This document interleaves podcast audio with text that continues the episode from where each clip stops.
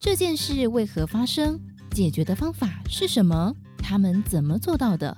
而采访幕后又有哪些不为人知的历程呢？就让编辑室好好说。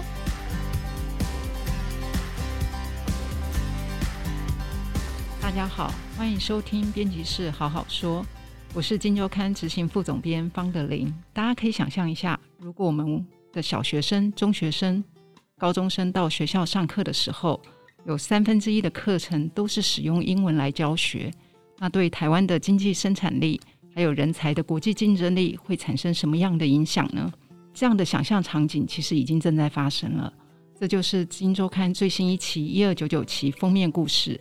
我们与双语国家的距离，要为大家解读的台湾双语政策即将带来的教育现场的改变，还有这个政策执行过程中可能会遇到的挑战。今天在现场跟大家分享采访内容的是《金周刊》的撰述委员黄伟轩。Hello，大家好。今天这个题目呢，比较是政策讨论嘛，哈。但是其实这个政策呢，在最近我觉得在网络上其实分享是蛮热烈的。其实有一些意见领袖，他们前一阵子都有发表他们对台湾推行双语政策的意见。一开始我觉得需要伟轩先帮我们厘清，现在政府所谓的双语政策，它的内涵到底是什么？是，其实在从一八年啦，国发会颁布了一个双二零三零要达到一个所谓双语国家的一个这个蓝图啦。嗯，对。那去年底，国发跟教育部进一步有提出了一些政策的一个细则。很多人的想象好像就是说，哦，那所以。政府的意思就是说，我们要到二零三零年之前，我们会变成一个类似，好像英文就是我们的可能是一个第二官方语言，甚至可能会凌驾这个中文哦、喔。嗯哼，是不是代表说我们未来可能我们下一代就是变成是要用一个全英文沟通的环境？今年以来就可能很多一些，比如说教育学者或者很多一些专家学者，他们可能就会类似说质疑这个政策。很多人只会想到就是新加坡，嗯嗯，对，因为新加坡现在可能就是他们基本上就是日常的沟通语言就是用英文，用英文，所以大家会担心我们的中文是不是就会荒废了？对，就是包含是说，我如果我们真的全部都变成用英文的话，那我们可能很多的一些文化。的一些本土文化的一些保存，可能会不会也都跟着改变这样子？对。但是如果我们进一步去细看双语的，去年八月他们公布的政策的一个算是比较完整的一个执行的一个方案，到一直到二零二四、二零三零，他们设定一个目标，我们发现说其实不像是大家所担忧的、所想象的那个样子。这样子啊，对。呃，双语国家这个政策，其实目前的一个初衷，就是根据我们这一次访谈的很多学者，包含我们也跟国发会的主委龚明鑫公主委，还有教育部长潘文忠潘部长进行访谈哦。那其实他们都有谈到说，其实这个。政策其实比较只是说，希望能够在二零三零年之前，我们能够创造一个相对友善的一个英语环境啦。然后特别的重点是放在，当然是放在这个教育现场的部分。是初步的设定目标，大概就是说，我们会希望在可能在，比如说二零二四年、二零到三，或者二零三零年之前，我们希望全台湾大概有多少大学，比如说大学大二多少百分比的学生，二分之一或三分之一的课程是用类似全英语授课，这是大学的部分，然后高等教育的部分。那中小学的部分其实。目前并没有设定一个太明确的一个 KPI 了，比较像是说尽可能的把英文融入到他们的一个教学现场，是，然后让那个学生能够可能比较早的一个阶段就能够去试着去习惯接触英文，就是没有强制说那个老师要用所谓的全英文教学的这种方式了。所以听起来比较像是提升大家的英文能力的感觉哈，就是说从教育现场里面，可能我们增加英文教学呃时数，这个英文教学不是说。单纯都是英文课，而是说在我们的本来的课程，比如说数学课。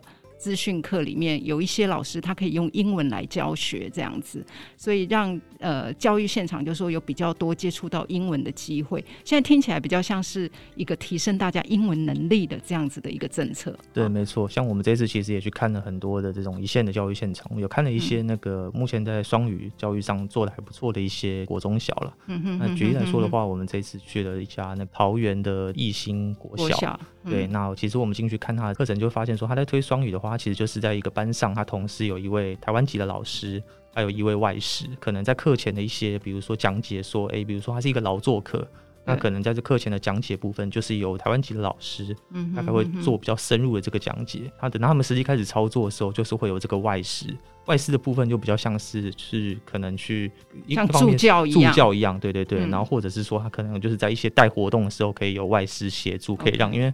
其实我们这次和一兴国小校长聊，他说，其实中师就是台湾的老师跟这个外师，其实一个很大的差别就是说，台湾老师一般来说是比较严谨一点，备课比较备备课比较严谨。对，所以如果要讲解一些方法的话，或者是说一些比较是学科比较专业的这种知识，那可能就是由台湾籍老师来教会比较适合。嗯，但是如果需要涉及到一些，比如说带活动讨论的时候，互动的时候，这可能就是外师的强项啊，因为外师比较会去营造这种跟学生互动的这种这种，就是彼此可以互补了。然后说，其实在这种讨论的过程，也可以擦出火花，可能不会像我们以前单单只是由这种中式台湾籍老师授课，就是比较单一一点这样子。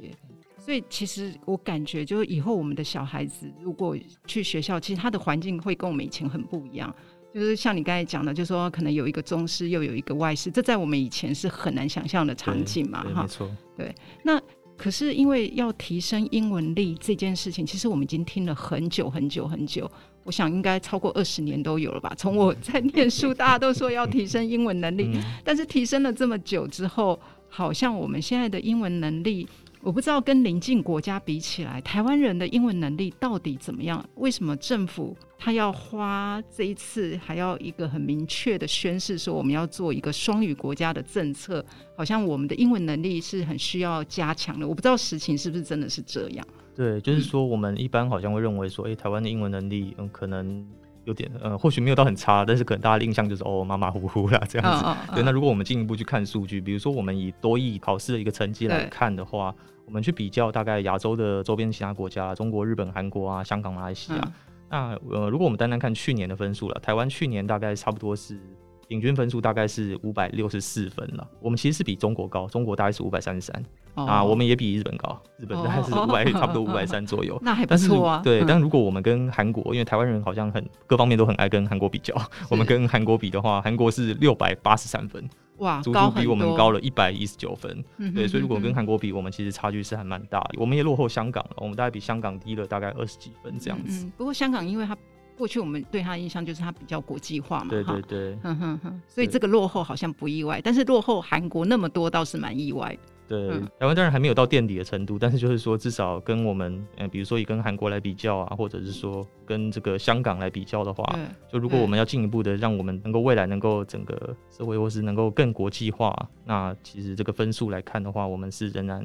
呃，没有到很理想的这种情况。如果你要跟新加坡比的话，那当然可能就是差距更大了，这样子。嗯、所以其实听起来就是说，呃，我们的英文能力确实，如果跟韩国比，对，就就像你讲，我们很喜欢拿韩国来比嘛。但是我就蛮好奇的，为什么韩国的英文能力分数可以这么这么的高？甚至如果听你讲，应该还比香港高，是不是？应该还比香港高。对，如果单单是看这个考试分数的话，是比香港还要高。这个是这个原因是什么？玮轩，你有去了解一下吗？呃，有。我们这次在做这个专题，其实有大概了解一下韩国说，哎，为什么多益的分数会那么高？那其实是他们是有一些背景啊，嗯、就是说他们其实大概在两千年前后之后，他们整个企业可能是因为本身也是因为要往外走，是就是要国际化，所以他们很多大企业其实就有等于是都定出他们的一个多益的一个分数的标准。数对，那那个分数标准，嗯、比如说像他们的。比较指标性的企业啊，三星啊、LG 等等，他们其实那个多益的分数都设得非常的高，嗯，大概都要到八九百分以上。哇，对，嗯、哼就是说可能台湾的，纵使是那种台湾的那种外派人员，可能我们目前的多益分数可能要求大概就是七百多分，嗯哼，对。但像韩国很多他们的企业可能都是至少八百分起跳，就变成是说你要进入这些企业，就是必须要至少要达到那个门槛.所以这导致说。就我们了解说，其实韩国报考多亿的人，你按照那个人口比例去换算啊，其实他们的那个报考多亿的人数，其实人是非常非常的多的。哦，对，所以可能就是说，他们整个至少可能就是大家都很花很多时间在准备这个多亿的考试上面了。所以这是不是必然反映是说他们的英文能力就一定比我们好？可能不尽然了。对，但就是说至少在多亿这个面向上，他们他们他们投入的资源是比较多的。很多。对，好像是可以想象是说，因为韩国跟台湾。的经济结构不一样，因为我们中小企业比较多嘛，哈、嗯，可是他们大企业的比例比较高，对，所以可能很多人都想要挤进，比如说类似三星这样子。那他如果三星他有带头去呃要求一个英文的能力分数的话，我想确实可能会有一些带头的作用，对，这样哈。那台湾的企业会不会也会觉得说现在的英文能力越来越重要？因为像你讲韩国是企业要求很高，那台湾的企业。这个部分，他们对英文能力的要求有没有越来越高呢？呃，有。其实我们看中兴就代理多益的这个，哦，它其实它在呃最近这几年，它其实都有陆续的有针对这个台湾企业做调查了。最新的一份调查的结果是显示说，它有询问说台湾企业一个过去三年重视英语的一个变化情况了。然后大概我们看这个明显增加，就是认为是说更重视英语，跟这个可能有些、嗯、有些增加的这种情况，两个加起来大概差不多接近就六成了。意思就是说，大概有六成的企业认为英文是越来越重要，他们也会对英文的要求越来越高，这样子的意思。对，没错。OK，就是我们进一步去看那个他们招募一般新进员工的这个平均的多益成绩了。嗯，二零一二年的时候大概是平均差不多，他们大概只要求新进员工大概只要求五百二十分。对，但是我们看最新的今年。的一个要求，其实就已经来到了六百一十二分。哦，可是你刚才说韩国多少？七八百？韩国的考试的成绩吗？应该说三星，三星要求至少八百以上吧。哦，那我们现在是六百一十二。但是我记得你的文章里面好像也有揭露，就是说台湾现在。多益一般人考的，对，我们刚刚其实有提到说，台湾现以去年来看的话，我们的平均考生的分数是五百六十四分。哦，结果企业的要对新进员工的要求是六百一十二分。六百一，其实我们还达不到，对，对，对，就是说多数人其实是达不到企业的希望的一个标准。而且台湾这个企业六百一十二分，还比韩国的企业要求的已经算低，低很多了，低很多这样子。所以如果从这个角度来看，确实，伟轩，你刚才讲说我们的英文能力好像比日本这些都高，就是其实并。没有太差，可是如果你从企业的需求这个面向来看，诶，台湾的英文能力确实是有需要加强哈。对，没错。嗯、其实我们这个部分原因就是说，看台湾的英文好像。比如说，你说落后韩国，其实是部分是有迹可循的，因为我们这次其实也爬出了一些相关的一些教育的论文，呃，有一篇是这个台湾师范大学，他在去年对台湾、中国，然后日本、韩国的一个国中小学的一个大概他们的英语的，包含这个授课时数啊，然后他们可能教的这种单字量，又做了一个分析哦，蛮完整的分析了。然后我们简单看一下它这个结果是说。以台湾来说的话，它的一个国小的一个英文的授课时数大概是一百四十四个小时，一四四，对照中国是一八八。哦，对，那我们看韩国，韩国是两百零四个小时。哦，OK。对，所以代表我们在国小授课时数上，我们大概就比韩国。是差不多比韩国少了大概三。这个是小学嘛，对不对？对，这是小学的。我小学的时候是一堂英文课都没有，所以现在，所以现在有，但是还是比邻近国家少很多。对对对，当然就是以我们自己比较，我们是有在进步的啦。对 OK，对，那以国中授课时数来说，其实情况也差不多了。台湾大概也是差不多两百四十三个小时，有比国小多。那韩国大概比我们多了一百个小时，三百四十个小时。那单质量的部分，其实我们也。好像我们我们甚至还输日本了，单字量的部分，我们国小单字量大概只要求说学童只要学三百个字就好了。韩国大概是五百个字，中国、日本大概都是六百到七百个字。那你会想说，哦，那我们国小学的少，那是不是代表我们国中学的会比较多？也没有，我们国中我们国中的单字量要求大概是一千两百个字，对，那韩国是一千三，中国大概一千五以上，日本要求到两千二以上。对。日本要求这么高，对，可是他们分数并没有，呃，这实在蛮有趣。这代表台湾是比较快乐学习了，你可以这么说了，比较没有压力这样子，呃，比较没有压力的去学英文。但是现在显然政府会认为，呃，我们将来要投入更多的资源嘛，哈，就是说在教育的部分。可能将来时数，我猜可能会再慢慢的往上加。对，如果我们把刚才说的，就是说他现在有很多课程要用英文来上的话，像您这一次去看的很多学校，其实他们已经有几乎有三分之一的课程都是用英文了。你刚才讲的是一心嘛？但是我印象最深刻的是你去台南，呃，一个海边的一个学校，那个就几乎有三分之一。对，对，可以讲一下那个那个情形，那个教育现场还蛮有趣。对，他是在那个靠近安平的一个西门实验小学了。去之前我也想说，小学推双语，大概我们大概能够做做样子，对，就做做样子。然后可能老师就讲个很简单的一句，比如说 stand up, sit down 这种很简单的英文。但是我们去了才发现，哦，真的是蛮令人惊艳的。我们看那个班级，他是。全程老师都用英文授课，而且讲的句子真的不是很简单的那种，可能就是一两个单字这种，它会是一个很完整的句子。就是说，比如说，What do you see in this picture？你在这张图片中看到什么？还不是高年级的课哦，对，那是我们看对小二的课，哦，那是小二，那是小二的课，对。然后我们发现说，哎。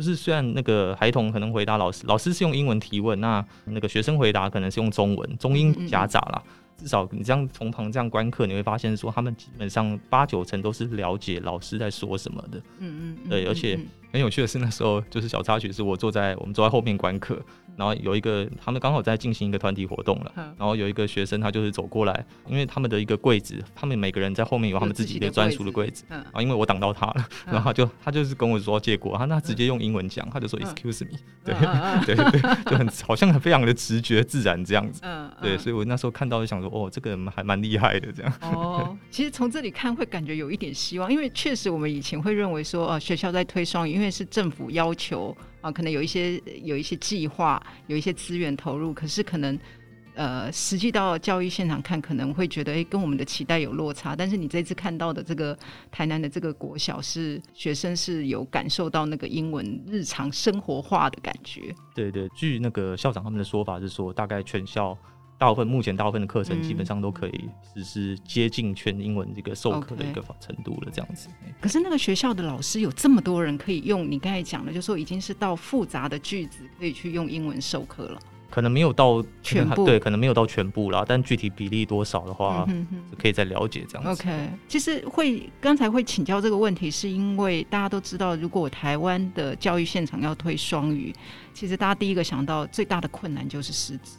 对，啊，就说，并不是现在所有的老师当时都是在这样的一个英文环境里面长大的，所以突然要他们去用英文授课，其实对，你可以想象，就是一个非常大的一个挑战。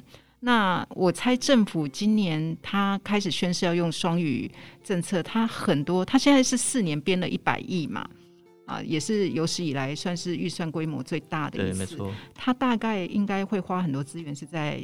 师资上，那这个师资真的有办法解决吗？